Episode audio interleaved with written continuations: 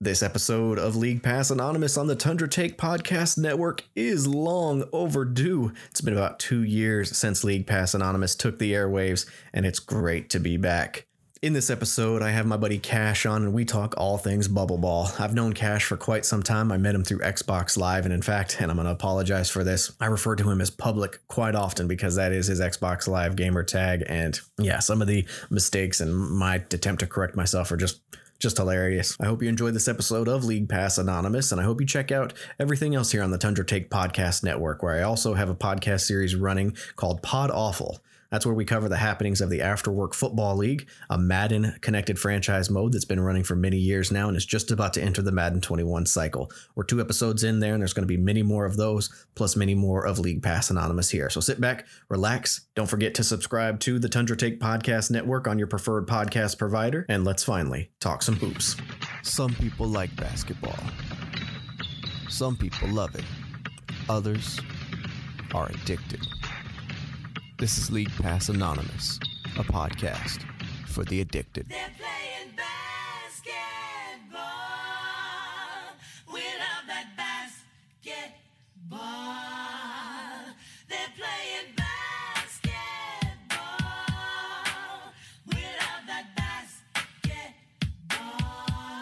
Welcome to another edition of League Pass Anonymous. It's been a long time. This is League Pass Anonymous Bubble Ball Edition. As everyone knows, the NBA is currently in the, the bubble due to the coronavirus pandemic. I'm your host, as always, Justin Jones, aka JFace907. I'm here with my boy Cash. Cash, how you doing today? Doing great, man. Just watching this uh, Raptors Nets game while we got it going on in the background while we're recording this. Definitely. I am loving basketball every day around the clock.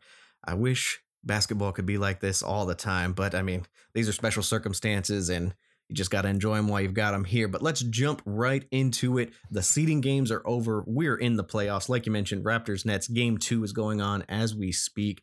Uh, with the seeding games, what were some of your key takeaways uh, from those games? Uh, give me just one to start off. Uh, probably my biggest takeaway was what we all expected going in is the Jazz have serious depth issues, especially with uh, Bogdan not playing. Uh, they really look like they're going to have trouble in the playoffs. Yeah, that actually, I have the Jazz uh, right here on my list as well, being a, a one of my key takeaways, and that was kind of the depth was one, but also Rudy Gobert. He had such a good start to the first uh, seeding game, but he has really struggled since, and especially struggled in game one of their series. But yeah, he just, yeah, I'm not seeing what I need to see out of him. He really, it seemed like his ceiling was hit years ago, and we th- were hoping for more, and we're just not going to get it because he just, he doesn't have the passing abilities of some of the better centers in the league, such as your Jokic's and your uh, even like Nurk is putting on a, a great passing display. Nurkic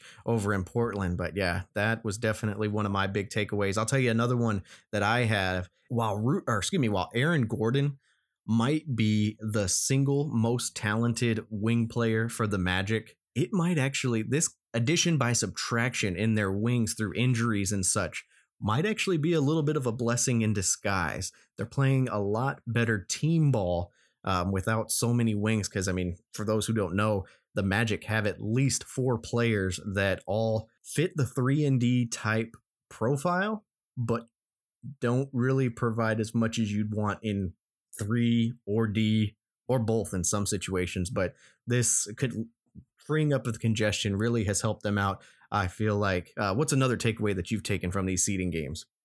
Uh, another one is another blaring, obvious thing that I really didn't expect going into the bubble. We all expected some teams to struggle offensively, which we actually didn't see at the beginning, but the Lakers just never found that groove.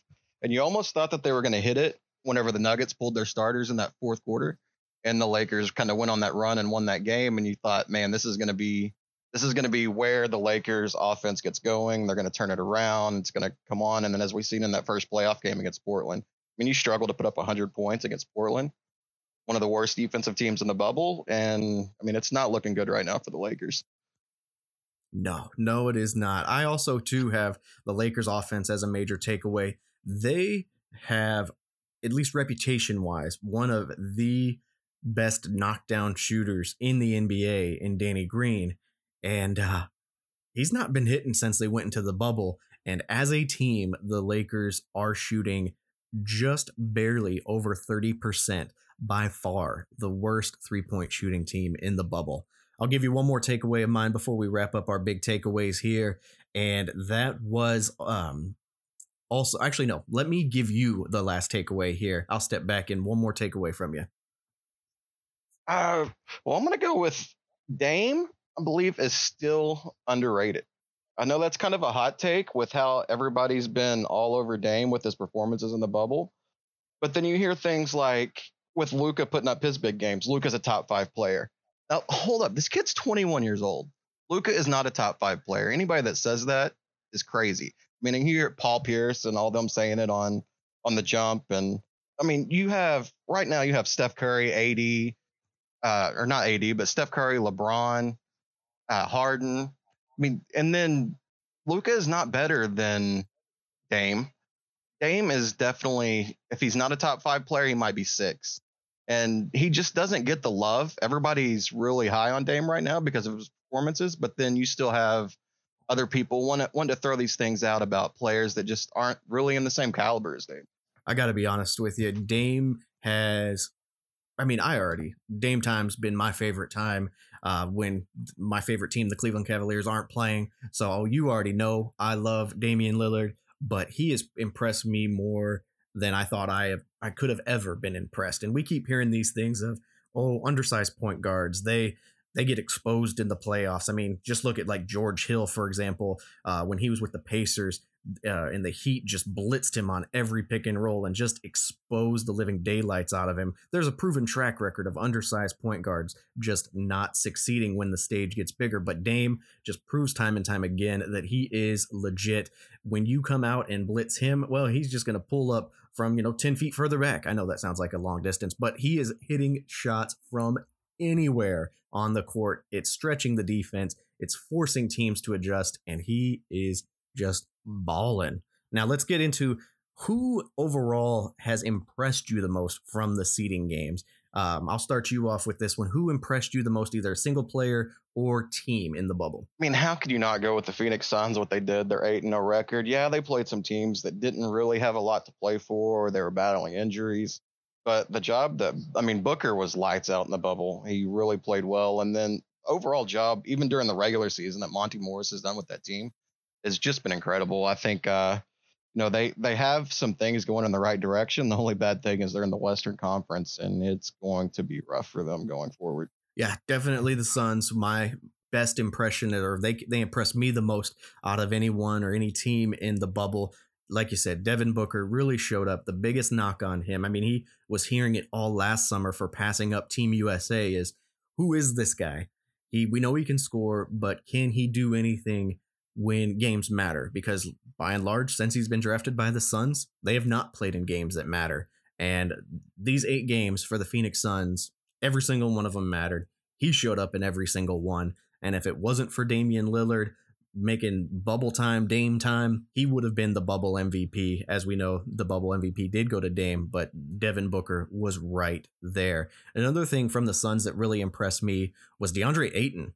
That we kind of saw when he came back from his PED suspension that it looked like he was he was going to be a good center in the league. And, you know, you worry about guys who in their first offseason catch a suspension. What are they going to do in a time period that ended up being longer than what an NBA offseason actually is? What what how are they going to come back? And DeAndre Ayton came back just where he left off from the season suspension, not the player suspension, but the season suspension, and balled out. He really looks like he is going to be a legit big man here in the NBA. Another person that looks legit on that roster is Bridges. That man with the eight foot, 10 foot long wingspan looks legit. He really played well, shot well, played defense. I mean, this guy looks like your true prototypical 3 and D wing player that a lot of uh, draft experts thought he'd be, and it's really, really coming to be. Um, any other takeaway, or who, else impressed you down in the bubble? Uh, M- Michael Porter Jr.'s emergence and really like if he continues to grow at this pace in the bubble, especially, I mean, he really can make the Nuggets a contender to knock off the Clippers. I, I would say to prevent a, uh, LA all LA conference finals, but I think the Lakers might do that on their own just with the way that they're playing if they don't get it together soon. But Michael Porter Jr. he is really coming coming along and uh, it's really looking like a steal for the Nuggets where they drafted him at. Yeah, and it looks like they might actually have two steals on their hands between Michael Porter Jr. and uh, the team since they were kind of free of the two way contract restrictions in the bubble. They rolled Bol Bol out there, and Bol Bol really looked like what we expected him to be when he entered in at uh, Oregon University. And, you know, what injuries robbed him from being when he came out in the draft, and that was, you know, a surefire lottery talent. But, you know, injury concerns really hampered him, especially when you're seven foot three or whatever he is and have a lower body injury. Teams were not thinking he'd come back very agile, and he looked very agile. He looked he looked a dead eye with his three point shot, which really surprised me. And another thing was his passing ability really showed in the bubble, and I couldn't, I, I didn't know he had that in him. So the Nuggets now have really three seven footers who are above average passers, two who are average to above average shooters, and then you know Plumlee, like all them Plumlee boys, he's just absurdly athletic for a seven foot white boy. So I mean, the Nuggets really came away impressive, more or less with their drafting ability and how those kids look and their overall depth. And then, of course, we'd be remiss if we didn't mention TJ Warren. That man balled out in the bubble, and we hope to see that continue for him in the playoffs. And it kind of did in game one, not quite to the level it was um, in the bubble games or seeding games, but he definitely balled out. Now, I hate to be Debbie Downer here, but who let us down? I'll start it off here, and I'm just going to go with the obvious answer. I feel like the New Orleans Pelicans. I mean, you you are set up with the easiest schedule, and I'm going to back up something I said on social media a while ago, saying that uh, this was a conspiracy theory that the Pelicans got the easiest schedule. It's not totally true. I mean, they had the easiest schedule had the season not been suspended anyway. So the, the NBA just really put them right back in line where they were, but they still fumbled this ball, still looked awful, and are still outside of the playoffs and have ruined JJ Redick's playoff streak. Public, what about or uh, Cash? I should say. Public's another one of your pseudonyms. Uh, what uh, say you? What let you down, or who let you down the most? Just uh, I want to continue on what you said with the Pelicans. You really got to feel like if you're Alvin Gentry, that the Pelicans let you down. I mean, they fired him after the season because they didn't make the playoffs, but they didn't give him all the tools in the shed to play with. They put Zion on the short leash, which you can understand. The guy coming off of, off of injury concerns. You know, he probably wasn't the right guy for the job, but I really think that he got let down by the Pelicans uh, uh, medical team. But another team that really let me down was the Sixers. They let me down in a couple ways just because they didn't look great in the bubble, but before the bubble, they came in and they they really promoted this guy Shake Milton. Like, yeah, we're gonna start him. We're gonna start him at point guard and move Simmons to the power forward. Put all the pressure on this young kid, and then it just it didn't make sense. And whenever he came out and had a bad game, it, it really could have ruined that kid. Just because he had never played with these guys, he had never ran hardly any minutes with the with the starting five. And they come out and he struggles early. Him and Embiid get to it, get into it. And as a young player, that really could have ruined him. He came back and hit a game winner the next game, which says a lot about the kid. But I mean, that was really kind of a really shaky start for him. No pun intended. uh, you know me, I'm a sucker for wordplay, so I love that. Not only uh, Shake Milton there in that overhyped lineup, not really living up to expectations, but another Ben Simmons injury. I mean, they were entering the season suspension with Ben Simmons injured already. You then have him get hurt again in the bubble. And man, this Sixers team, well, we saw with the Pelicans, they let Alvin Gentry go shortly after the bubble uh, seeding games ended. And I think Brett Brown might be in for a similar fate should the Sixers not make it out of this first round. Any other uh, woes or teams that uh, let you down here in, or players that let you down here in the seeding games? Really, the the Kings are a team. I know it's kind of a stretch. Nobody really expected them to do anything, but with how everything played out, they had a really easy schedule. They were up there with the Pelicans as one of the easier schedules going into the bubble. And then they went three and five in the bubble. Their two wins, two of the wins were over the Pelicans, who already had nothing to play for, and then they beat the Lakers in the final game. they just didn't look competitive. I know Bagley's out, but they are already they are stacked at power forward. They have total they have a lot of guys, and Barnes probably plays better at the power forward than anywhere else on the floor. And it just they really could have took advantage of of some of the uh, things laid out for them, and I just don't think that they really lived up to what they could have. Yeah, that was actually a team that I had on my radar to pu- almost pull something like the Phoenix Suns pulled, and they really did let me down as well with that. And it's kind of unfortunate considering as we were getting closer to the season suspension, they had seemed to find something. Buddy Hield had started to find his game in a new environment. Uh, Fox was doing Fox things. And yeah, just un- unfortunate for them that it does look like it is the same old Kings. But we are now officially in the first round, as you guys know. First round, first blush, I call this segment.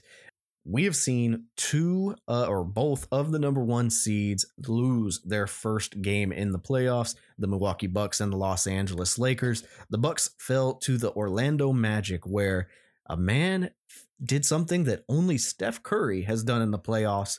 That's a 35 point, 10 rebound, 5 three point make game. And it wasn't by a guard, it was by Vucevic, a center. My oh my, that was a he balled out yesterday. Now, of the two one seeds that lost yesterday, who ultimately seems to be in the biggest trouble right now, or, uh, Cash? I think the team in the big the biggest trouble is the Lakers. The Bucks, I mean, it's easy to get caught sleeping going to that Magic team. You've seen Toronto do the same thing last year. Mag- the Magic came out and really dominated that first game against them last year. And the Magic have some talent. I believe they have a good coach, but they, I mean, they're just not a complete team to be able to, you know, make that next step. But the Lakers are in serious trouble if they don't get their offensive offensive problems together. Uh, you know, at the beginning of the season, a lot of people were like, man, they just kind of threw this roster together. A lot, a lot of people, how are these pieces going to fit? And it looked good for most of the season. And then going into the bubble, you know, they're they're missing Rondo, but I mean, he's not going to fix their offensive problems. And you're you're looking at it like, where did this team go? What is going on? Uh, it's it's not looking good for the Lakers right now if they cannot get their offense together. At today's NBA, when three point shooting is a must, I mentioned it earlier, they're shooting the worst in the bubble right now at just over 30%. And yeah, I, I've, I've heard the criticism of Anthony Davis not getting in the paint enough because really, when it comes to the matchups out there, Anthony Davis should dominate this Blazer team because he is definitely much quicker, much much more athletic than anybody the uh, Blazers have to put at him. Although I will say, first blush, Hassan Whiteside played his best game defensively in a Portland uniform yesterday, somehow managing to make the most out of his minutes and kind of cause trouble for the Lakers out there. I was really surprised by that. I thought for sure that Whiteside would be their their downfall and just someone that they just waste six fouls on, but he came up big and if he can keep doing that to spell Nurkic, this Blazer team might actually have a chance. Um, I wasn't too worried about what happened out to, uh, for the for the Bucks just because they're a team that they're going to stick to their game plan and if it works it works if it doesn't I mean they've got the natural talent to just you know just shoot a little bit better and they'll be okay and I think that's ultimately what they have to do because Giannis still did his thing they just need to shoot the ball a little bit better and tighten up the defense because they are a smothering defensive team and they'll eventually, you know, I think they'll eventually snuff this Magic team out. They may just do exactly to the Magic what the Raptors did to to them last year. Just take the next four games, easy peasy, on to the next round. Now let's get into um, speaking of the Raptors, Fred VanVleet, another big playoff game for Fred VanVleet. As you guys know, he really he was the one who delivered the knockout blow to the Golden State Warriors in last year's finals he's still balling, still doing his thing in this first round here. He is going to be a free agent. How big of a contract are we expecting to see Mr. Fred VanVleet lock down? And who do we think it's going to be with public? It's interesting with VanVleet. I believe uh, it's there's not there's a little over a handful of teams with cap space, and a lot of them don't make sense for a guy like VanVleet, like the Hawks, the Hornets, the Cavs, Knicks. I mean, who wants to go to New York? Uh, but then you have teams like the Heat and the Raptors. I think they make the most sense. Uh, staying in Toronto or maybe even going to Miami if they can pull off a deal. You know, Miami's always aggressive in free agency. Or is it going to be maybe a dark horse team? Maybe, uh, you know, a team like Dallas who needs that perimeter de- defense that VanVleet can provide. Can they free up some cap space? Because obviously DeLon Wright has not been the answer in Dallas for their perimeter perimeter defense at the guard position. I think he would be a great fit there if they could make the moves, but I also don't think that they want to get into that long term. Yeah, I ultimately think that we're probably looking at the Raptors taking advantage of the situation, being the incumbent team that they are, and just bringing him right on back. Not to mention, uh, Ujiri has done a great job keeping their cap sheets flexible to where if they do come across these kind of guys, they can retain them while parting ways with some of their older veterans like Lowry and like Gasol. Now, let's go with who out here needs to make the biggest adjustments in the bubble here in the playoffs. Um, as we saw, the Rockets just mollywop the Thunder. So that's going to be my guess, or not my guess, my take. And I'm imagining that's going to be yours as well. Is that correct? Yeah, the Thunder, like you got to take that first game without Westbrook playing, and you know they're they they were a darling team before the bubble started. They exceeded expectations, and then they come in the bubble and they really are subpar. And a lot of people say it's because they're trying to avoid the Rockets, and they end up with the Rockets in an ideal situation without Westbrook for for the first maybe three games, and then they just really laid an egg. They don't look like the same team that they do before the break. They really don't. I was kind of kind of disappointed in what I saw from them. I kind of saw it coming, but at the same time, I if if I'm being totally honest, I loved what the Thunder did this year, and I was I'm rooting for them in all honesty, um, just because uh, you know I've always liked Chris Paul, I've liked uh, Shai Gilgeous-Alexander, and I'm a big Danilo Gallinari fan, and I just want to see success for those guys. Um, so to see them come out and really lay an egg in Game One disappointed me. Um, but I think I think they've got the talent on the roster to make some adjustments necessary. Really, there's going to be a regression in Houston shooting as well because that was that was arguably Houston's best game shooting in the bubble to this point. So they ran into that buzzsaw there, but um, just a couple adjustments to be made, and then, like I said, maybe some regression in Houston shooting, and I think we're going to have a competitive series ultimately. Uh, any other teams that really need to make big adjustments in your mind? Ah, the 76ers and Joel Embiid need to make a major adjustment from from that game. Uh, the Celtics are not a very big team, and Embiid looked subpar. Uh, he turned the ball over a lot. He was high. He was playing in the high post way too much. He needs to get down low. I mean, the fact that he wants to he wants to be a top tier player in the league, and he's getting shut down by Theis. That's it's it's unexcus- inexcusable. Like it just doesn't seem like he's interested in playing right now. I'm not sure what it is with going on with the Sixers right now. I think it might be something something bigger. Like you said, Brett Brown Brown might be on his way out, and I just don't know what to take up what to take from that game.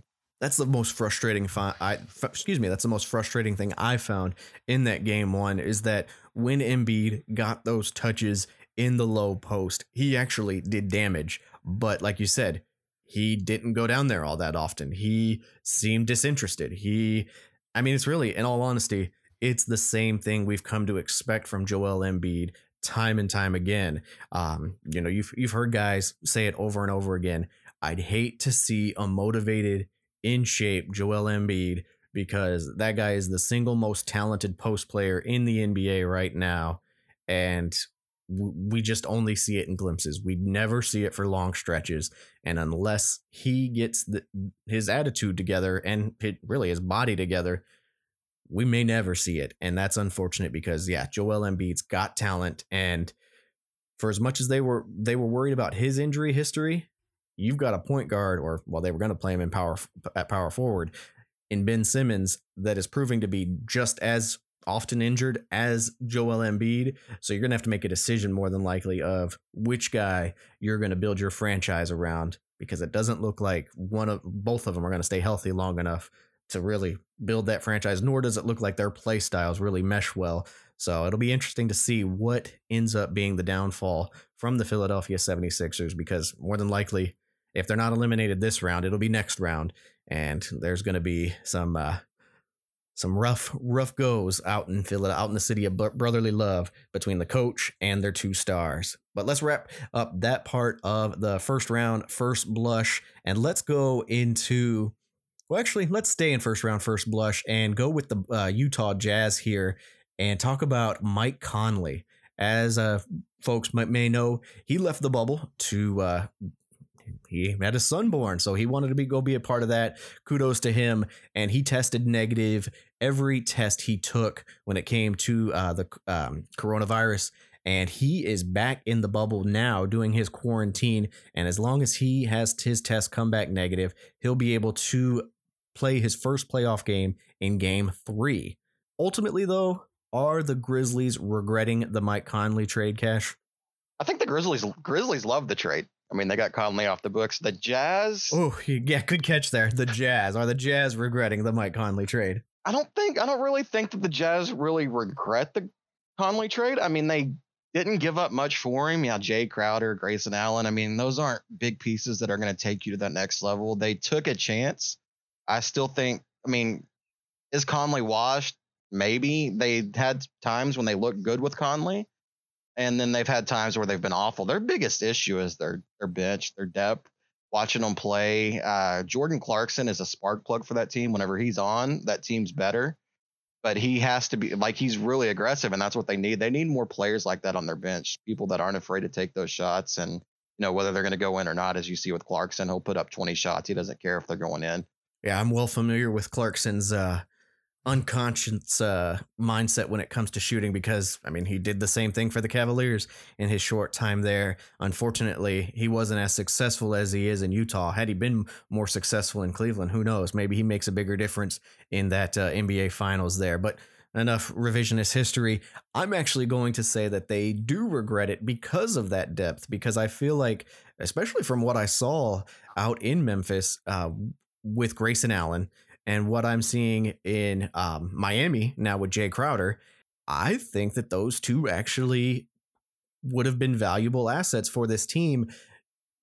And I know this is going to sound weird, but ultimately because it's going to allow Donovan Mitchell to be the player that the Jazz need him to be. And what's that player? The guy that takes damn near every shot. Because as we see, as we saw on game one, when he is in playoff playoff spider mode, as I call it, they may actually be at their best. Rather than trying to get another guy involved, just run literally everything through him. Let the game get dictated by him. And they seem to be in a better place. At least that's what I noticed in uh, the game one. You know, when he goes into God mode, he he does everything for that team, and they actually look better that way. I mean, he's the reason they eliminated o- uh, Oklahoma City in the uh, first year. Paul George was there, and he he's the straw that that he's the straw that stirs the drink. And when he can't do that, when he has to share the moment with someone like Mike Conley, I think it really ultimately is a damper on his game and a damper on Utah's game. But uh, let's go ahead and let's talk about speaking of the Jazz. They're a former player of theirs, Gordon Hayward, a grade three ankle sprain, and he's done, done for at least four weeks. They've said, how big of an injury is this for the Boston Celtics? Can they overcome losing Gordon Hayward yet again? I think they can. If any team can overcome it, it's Boston. They're used. They're almost used to dealing with adversity like this. That team's been together for a while. They're they've had injuries in the past, like especially with Kyrie last year. You've seen that they still came out and fought. Uh, he does. I mean, he he it does hurt. It does hurt some depth, and you know he does add an additional playmaking when he's on the floor. But I think the Celtics can overcome it. It's just and is is their size going to hurt them more than losing Gordon Hayward? Yeah, that's a great point. They seem to be dealing with injuries literally every single season. I mean, this goes back, you know, three, four years ago when they, you know, just were written off because they had lost so many players and turned it into being one game away from a finals appearance before LeBron James and the Cavaliers did eliminate them. Well, let's get into some playoff predictions here. As we've said, we're currently still watching game two of Toronto and Brooklyn. So we're still very early on into the playoffs. So it's a perfect time for predictions. Who are you expecting, predicting to see in your conference finals? Who are the four teams that will represent the East and West? Oh man, this is a tough one. It's hard not to overreact to what we've seen so far. Uh, I don't think the Lakers are going to make it that far. They've just it's the last three weeks they have not looked great, and so that takes one of the LA teams out that everybody kind of penciled in. I think that how fun would that if the Blazers can pull that upset? How fun would that Rockets Blazers matchup be in the second round? It would be one of the best playoff series that we've seen in a long, long time, especially in the second round. Uh, then you got, I think it's going to be the Rockets Clippers in the West. And you probably be, oh, if you had had to hold my feet to the fire, I would probably do the go chalk in the East with the Bucks and uh, Raptors. I like what you're saying about, you know, some chaos here and maybe seeing the Blazers take out the Lakers, especially if that means we get Dame v Westbrook in yet another playoff series. I mean, the jerseys have changed, eh, you know, but good lord, that matchup, those two men, that's probably the probably the only rivalry I would say. I mean, we maybe we've got some things brewing with uh, Jimmy Butler and TJ Warren, but in terms of player rivalry, that might be the best one we've got going, the only one we've got going right now in the NBA. And if you put that in a second round playoff series, oh my goodness, that would be must see TV. Unfortunately, though, I don't see that happening. I have an all LA Western Conference final. So Clippers, Lakers battling it out. What really the NBA, what most casual fans all wanted to see. And then over in the East, that is where I have chaos. I've got the Raptors. That's, I mean, that's chalk, but I've got the Miami Heat being the team that play the uh, Toronto Raptors in the Eastern Conference Finals. I just love their shooting. I love Jimmy Butler's edge. I love uh, Bam Adebayo, his development. He's only seemed to have taken it up another level, likely to be the league's most improved player when the awards do get handled out or handed out, excuse me. And I just I love the Miami Heat team for as much as I hated them when it was D Wade and Shaq, and I hated them when it was the big three, LeBron, Bosh, and Wade. I'm loving this version of the team. It may or may not have a lot to do with the Vice uniforms, but that's a different story for a different day. Um, Duncan Robinson, lights out shooter. Tyler Herro, lights out shooter. Kendrick Nunn, lights out shooter. Then, of course, like I mentioned, you've got Jimmy Buckets and Bam Adebayo after that. Just a great team that I have enjoyed watching and expect big things out of. Now we've got the final four. Who advances to the finals? What is your finals matchup? How fun would it be to see the Clippers and Raptors Kawhi against his former team? It would be such an interesting series with a lot of storylines. The Clippers, I think, I mean, everybody going in, the Clippers are just so deep. It actually, it'd probably be the matchup of the two deepest teams in the playoffs, but the Clippers just have way too much this year, especially if they get their defense going like they had in the first few minutes of that Mavericks game the other night, game one. Uh, I just see the Raptors take or the Clippers taking it all. Do you have any uh, predictions on how many games it goes? It could go six. I don't, don't I don't think it'd go seven. Maybe five, six, maybe five. Oh, so a relatively relatively short finals then. So one that maybe some some dominance might be established there if it uh, if it's that long or that short, I should say. I actually agree with you though. I've got uh, Clippers Raptors as well as my NBA Finals matchup. I actually have it going the full seven. I've got the Clippers taking it.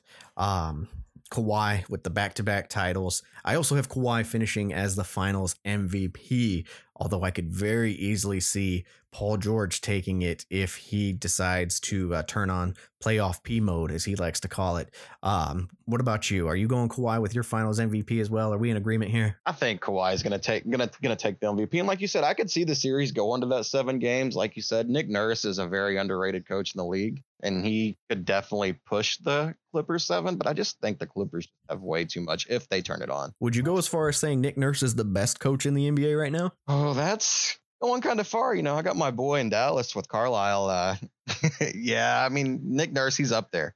He's up there. I respect Nick Nurse because when you talk to or when you hear, we, we're we're just two two two league pass anon or two league pass alcoholics or uh, or aholics as I like to say. Why we call the show League Pass Anonymous. If you listen to the uh, media heads and everything else that actually have scouts and everything that they talk to, they love Nick Nurse's ability to adapt game plans per team, a la Bill Belichick. I mean, if you're getting put in to the conversation of one of the greatest coaches in the NFL, I'd imagine that puts you right up there with the NBA. And when you've got a team as flexible and adaptable as that Raptors roster after having lost Kawhi Leonard, I mean, kudos to you, Nick Nurse. You definitely are up there. And if I'm not mistaken, he took a national team job. So who uh, I think it's Canada that he's going to be coaching. So my goodness, man. We may the U.S. may have uh, some some competition finally up north, so uh, Godspeed to the Canucks out there. But hey, Cash, I appreciate you joining me here today. This has been fun. I'm loving that we got basketball and sports in general back. It is going to be one of the best NBA playoffs out there. Forget what you heard. This is not going to be an asterisk uh, stricken season. These guys have played their tails off. They'll have earned it. And whoever wins these finals, it will be legit. So, Cash, enjoy the postseason. Everyone else, enjoy the postseason. It was good having you. Want to have you more times here. We'll probably reconvene about midway through the first round to update you, to expose just how bad our, our hot takes were, and go on, man. Again, I appreciate you being on the show. For Cash, this was Justin Jones, aka JFace907, for League Pass Anonymous and the Tundra Take Podcast Network. Stay safe and stay healthy.